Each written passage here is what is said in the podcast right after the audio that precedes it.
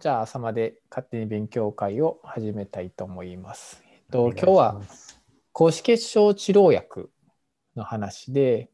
網膜神経節の細胞腫を抑制できるかという話です。で、ジャーナルはこのモレキュラーバイオロジーレポートやったかな、なんか、そういう雑誌があるみたいで、この聖マリアンナの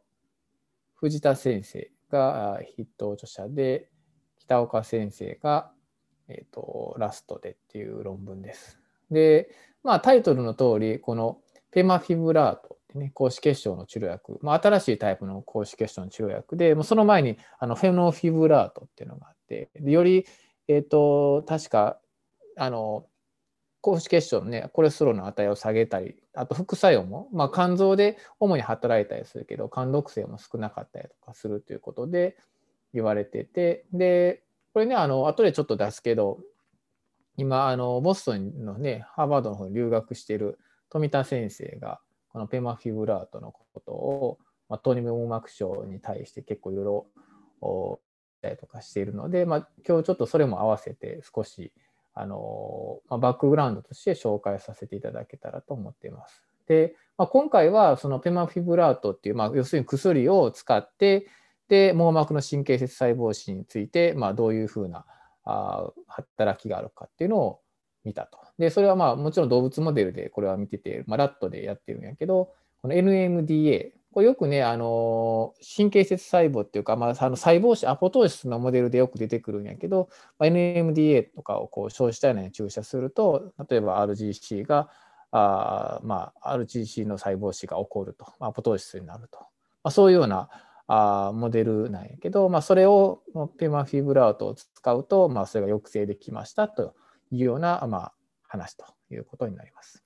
で、おさらいですけど、この、ペマフィブラート、どんな薬かということで、これはピーパーガンマの作動薬、ね、このピーパーガンマって多分聞いたこと、名前は聞いたことあるかもしれないけど、ち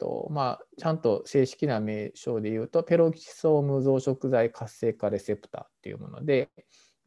いくつかサブタイプがあって、アルファ、ガンマ、デルタという3つのサブタイプがあって、で、主には肝臓、で強く発現しているけども、それ以外にもいろんな代謝組織で発現してて、例えば脂肪組織とか心臓とか腎臓とかでも発現して、で血中のトリグリセリドの濃度を低下させるとか HDL のコレステロールの増加をもたらすとか、そういうようなところに働いていると。でこのペマフィブラートがこういった働きに関与してて、このペマフィブラートはピーパーガンマアルファに対して働いてて、高脂血症の治療薬として実際使われているという話です。で、これね、さっき言った富田先生の論文なんやけど、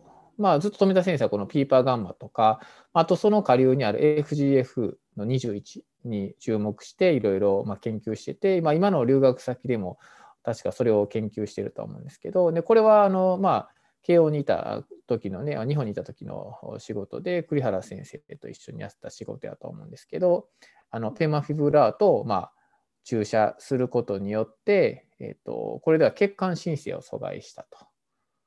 だから、ペマフィブラート入れてる方が血管新生がマシです、NV がマシですよっていうことを、例えば、これなんかのモデルでやったんかな、OIR モデルやったんかな。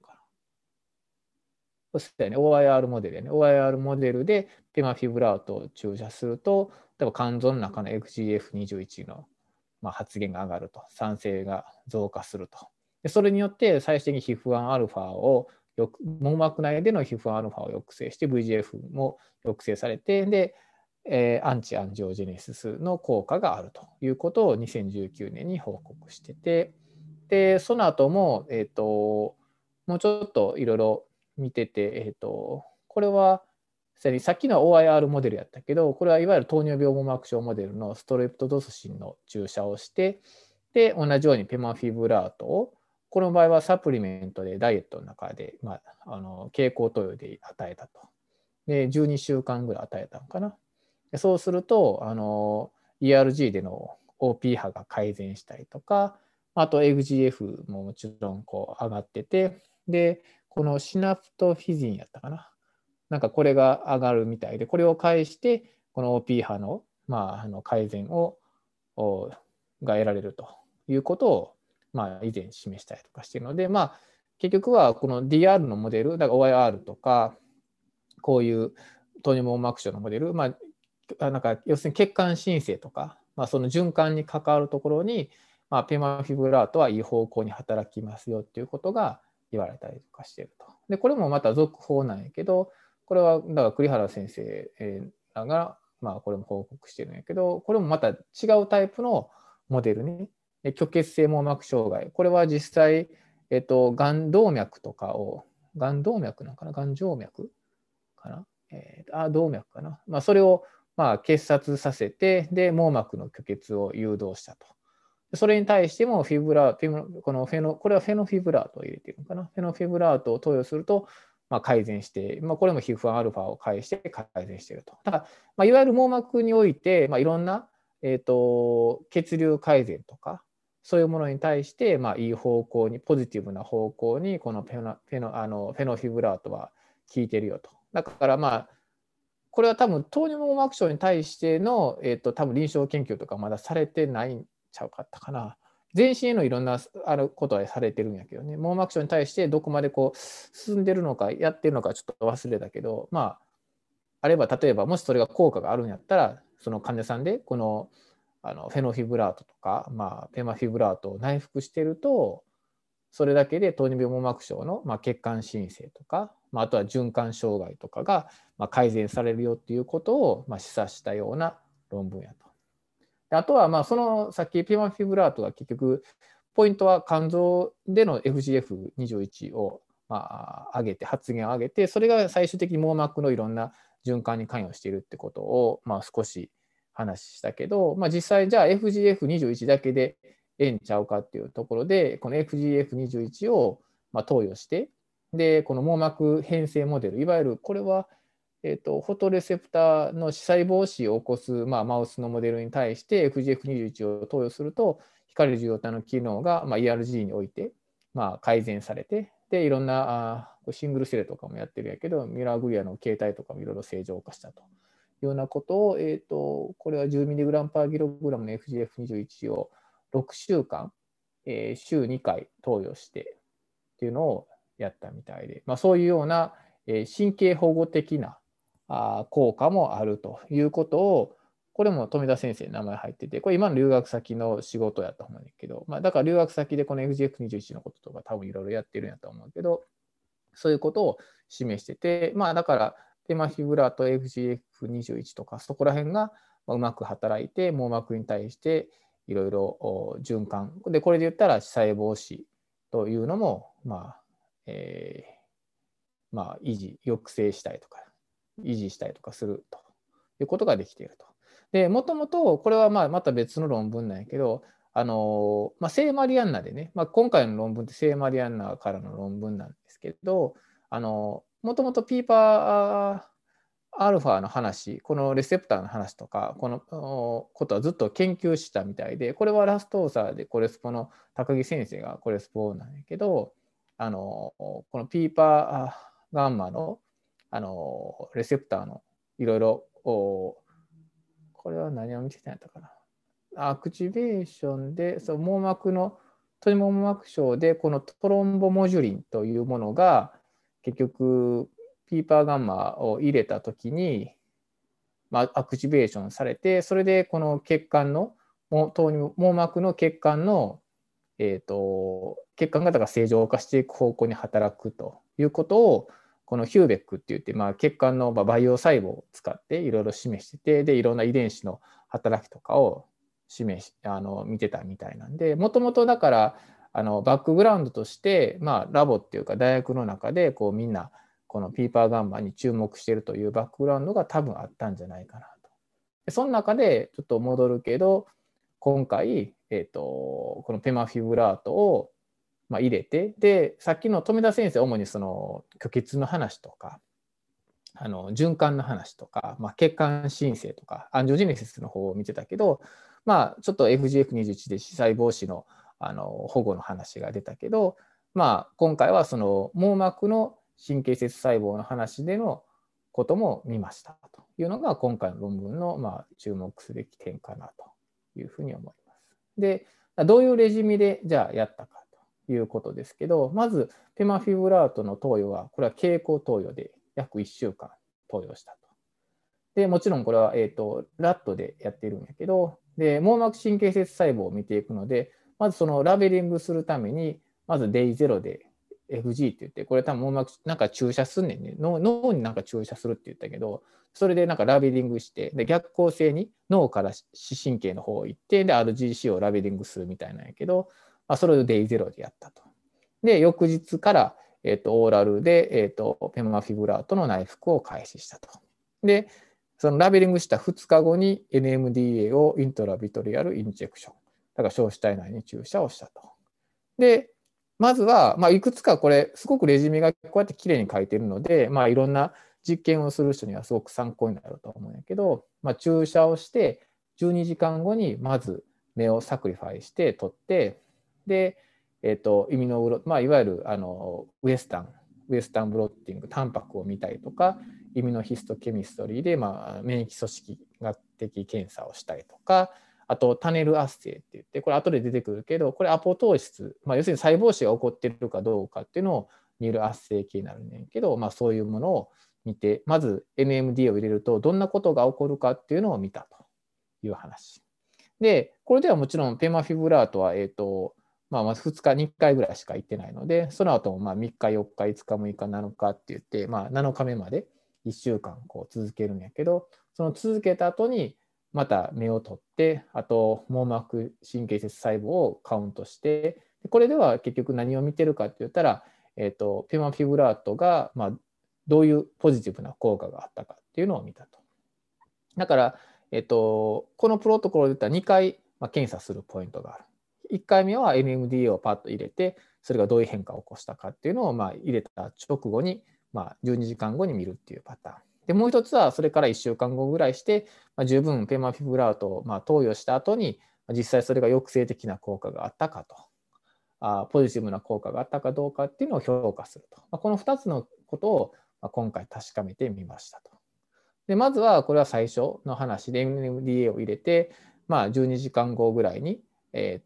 目を取って、見てみると、基本的に上のこの写真のやつと下の棒グラフのやつは同じことを意味してるんやけど、上の写真っていうのは代表的な写真で、網膜の写真なんやけど、場所はセンター、もう中心部と、あとミッドペリフェルの部分を網膜を見てるんだよね。で条件が3つあって、PBS で入れたもので NMDA を注射したもの。NMDA にペマフィブラートを注射したもの。注射じゃ、これペマフィブラートは内服か、したものっていうことになる。で、これ RGC でもうこういうラベリングされているので、RGC がきれいに光って見えるということになるけど、PBS ではもちろん、たくさん RGC があると。ね、ところが NMDA を硝子体内に注射すると、細胞死が誘導されるので、RGC の細胞が、これで言ったらどれぐらいになるのかな。この棒グラフがそれを統計学的解析してるんやけど、普通やったら3000ぐらい、の数、面積あたりの数でいうと3000ぐらいやけど、NMD を入れると1000ぐらいなので、約3分の1ぐらいに RGC が数が減っちゃうけど、ペマフィブラート内服をすると、それが1200か300か400か、そんなぐらいになると。それが真ん中のところもそうやし、ミッドペリフェルのあたりも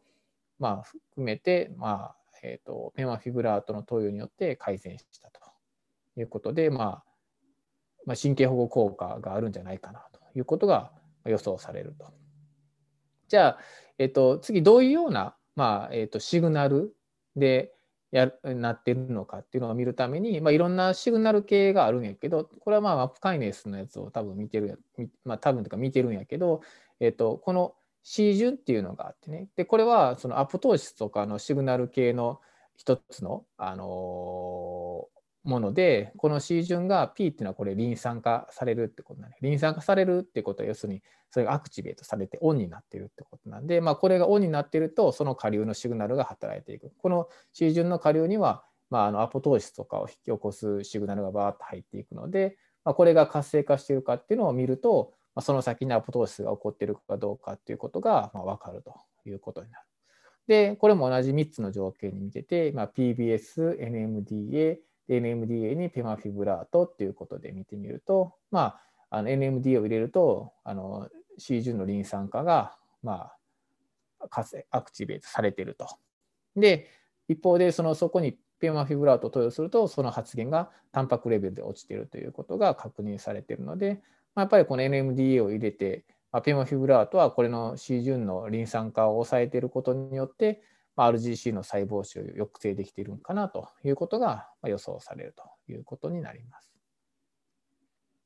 で今度は免疫染色、さっき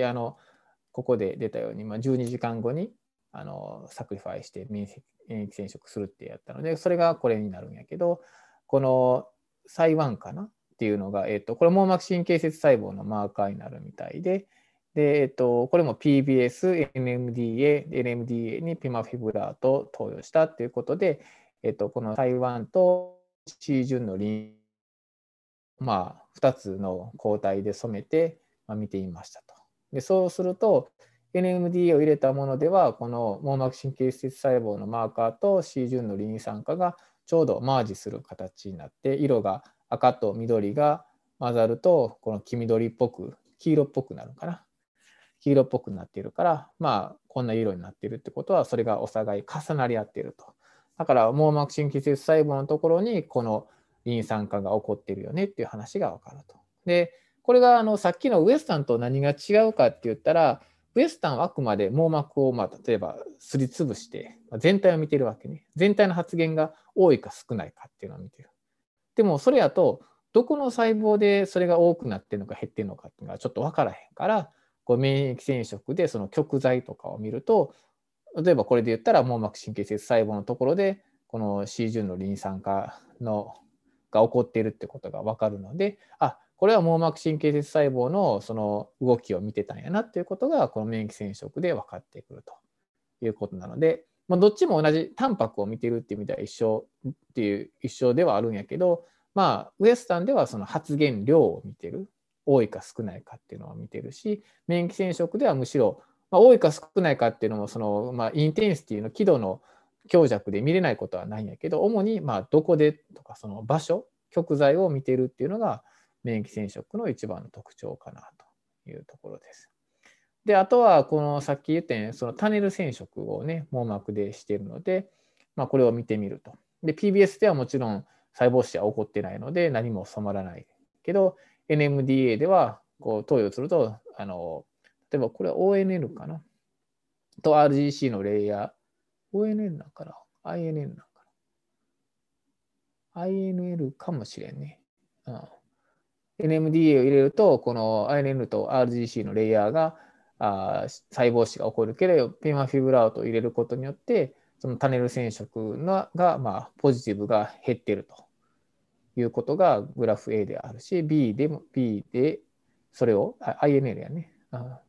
その数を見てるとすると、まあ、それも改善されてると。でところが RGC ではタネルポジティブの細胞は改善されてんねんけど、 INL ではちょっとまあ改善されてそうに見えるけど有意な差はなかったということみたいです。であとはやっぱりそのさっき言ったように C-Jun のリン酸化っていうのは結局その下流で最終的にカスパーズとかそうやって入ってってでアポトーシスが起こるんやけど、まあ、そのタネル染色っていうのはさっき言ったようにアポトーシスが起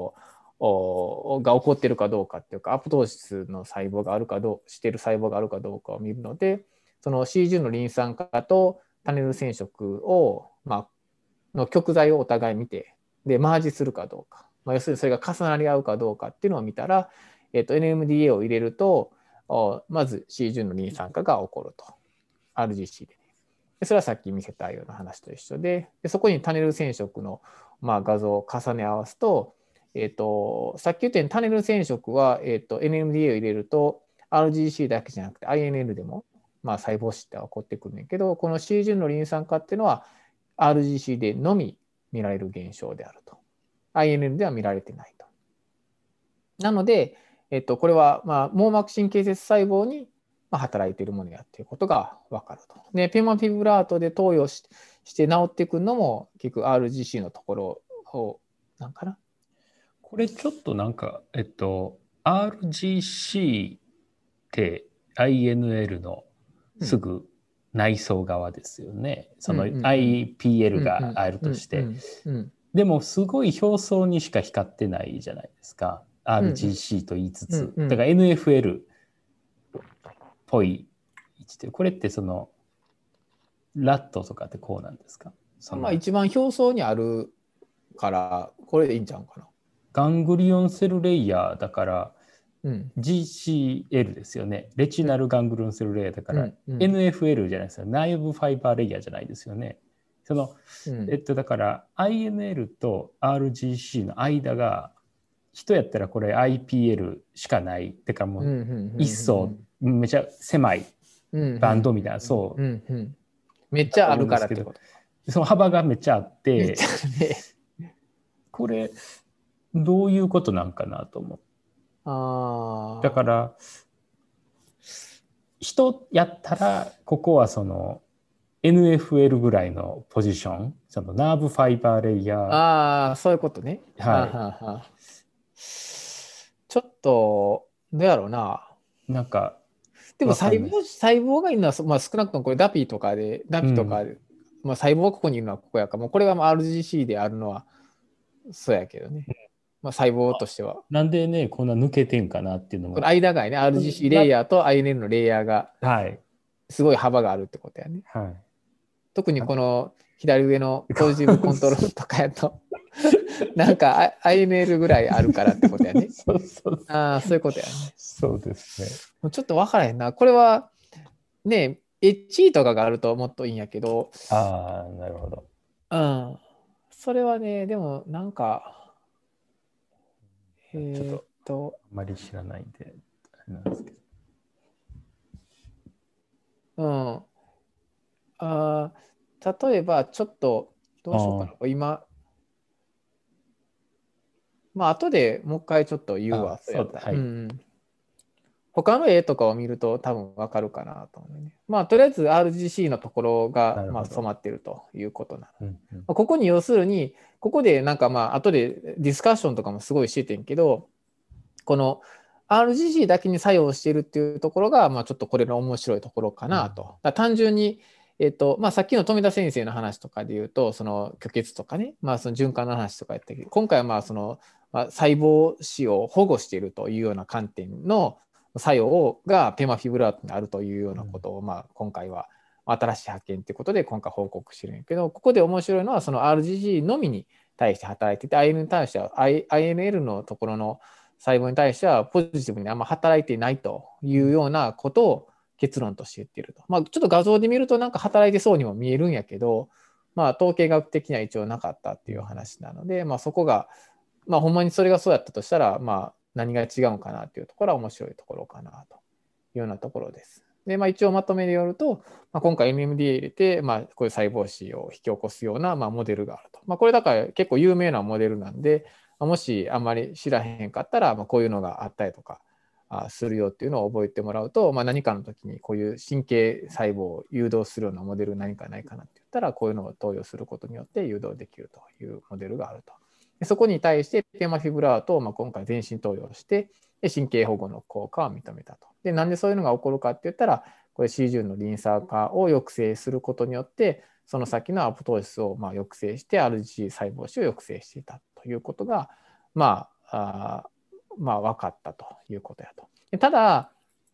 そんなに完璧じゃないねんね。例えば c-Jun のリン酸化って、例えばウエスタンで見たらかなり減ってんねんね。だからリン酸化はかなり抑制されてると。抑制されてるんやけど、じゃあ細胞死がめちゃくちゃ抑制されてるかったら、もうやっぱりそこまで抑制されてないというところなので、まあ、他のシグナル系の関与っていうのもやっぱり考えられると。もちろんその細胞死っていろんなところからのシグナルがやっぱ入ってきて関与してくるので、まあ、いろんな他のことももちろん見ていく必要はあるかなということと、まあ、さっき言ったようにちょっとRGC の単ねる陽性細胞は優位に減少したけど INL のところでは単ねる陽性細胞の減少は優位じゃなかったけど、こういうところをもうちょっと解明していけばそのペマフィブラートの効果がどういうふうな働きがあるか、ペマフィブラートがどういうような働きがあるのかっていうのをよりもっと解明できるんじゃないかなということで、まあ、内科分野でもすごく注目されている薬の一つで、まあ、こういう全身投与によって内服によって網膜が改善するのであれば、まあ眼科医にとってっていうか眼科の患者さんにとってもすごくプラスな話なので、まあ、糖尿病網膜症に対して、まあ、こういうものはどんどんいろいろエビデンスが出ていくと面白いかなと。でこれがまあ細胞腫とかがもしあるんやったら、まあ、糖尿病網膜症だけじゃなくてね、他の疾患とかでもやっぱ見ていく必要あるかなとか思うので、まあ、そういうのもまあ、こういう動物モデルを中心にまずは解析していって、で人でももちろん、まあ、これってもうすでに発売されている薬なので臨床研究的にも、まあ、後ろ向きでいいし見ていって何か新しい知見とかが得られるとまた面白いに違うかなというふうに考えました。以上です。ありがとうございます。まあ、確かに内服って効果があるっていうのはすごいいいことですよね。そうやね。だから多分ポイントはね、多分この富田先生とかが結構こうずっといろいろやっているように、肝臓にもちろん作用してこのレセプターがまあ、メインでそういうところで発現していくけど、そこでこの FGF21 っていうものが上がってきて、それが、網膜に対していいことをしているっていうところが多分ポイントなんかなと。だから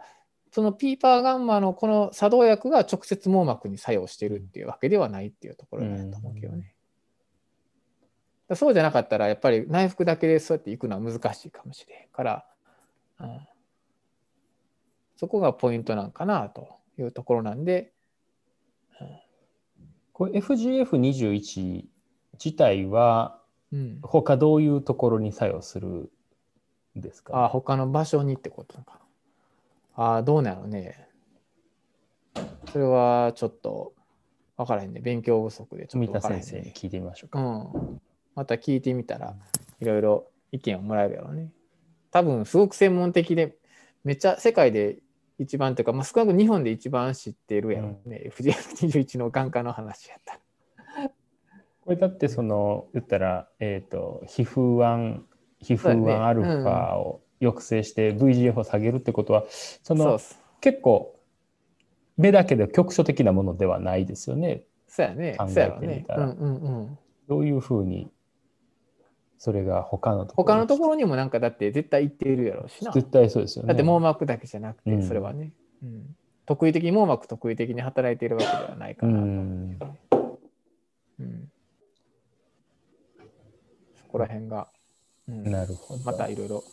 聞いて教えてもらえたらいいかなと思います。はい、ありがとうございます。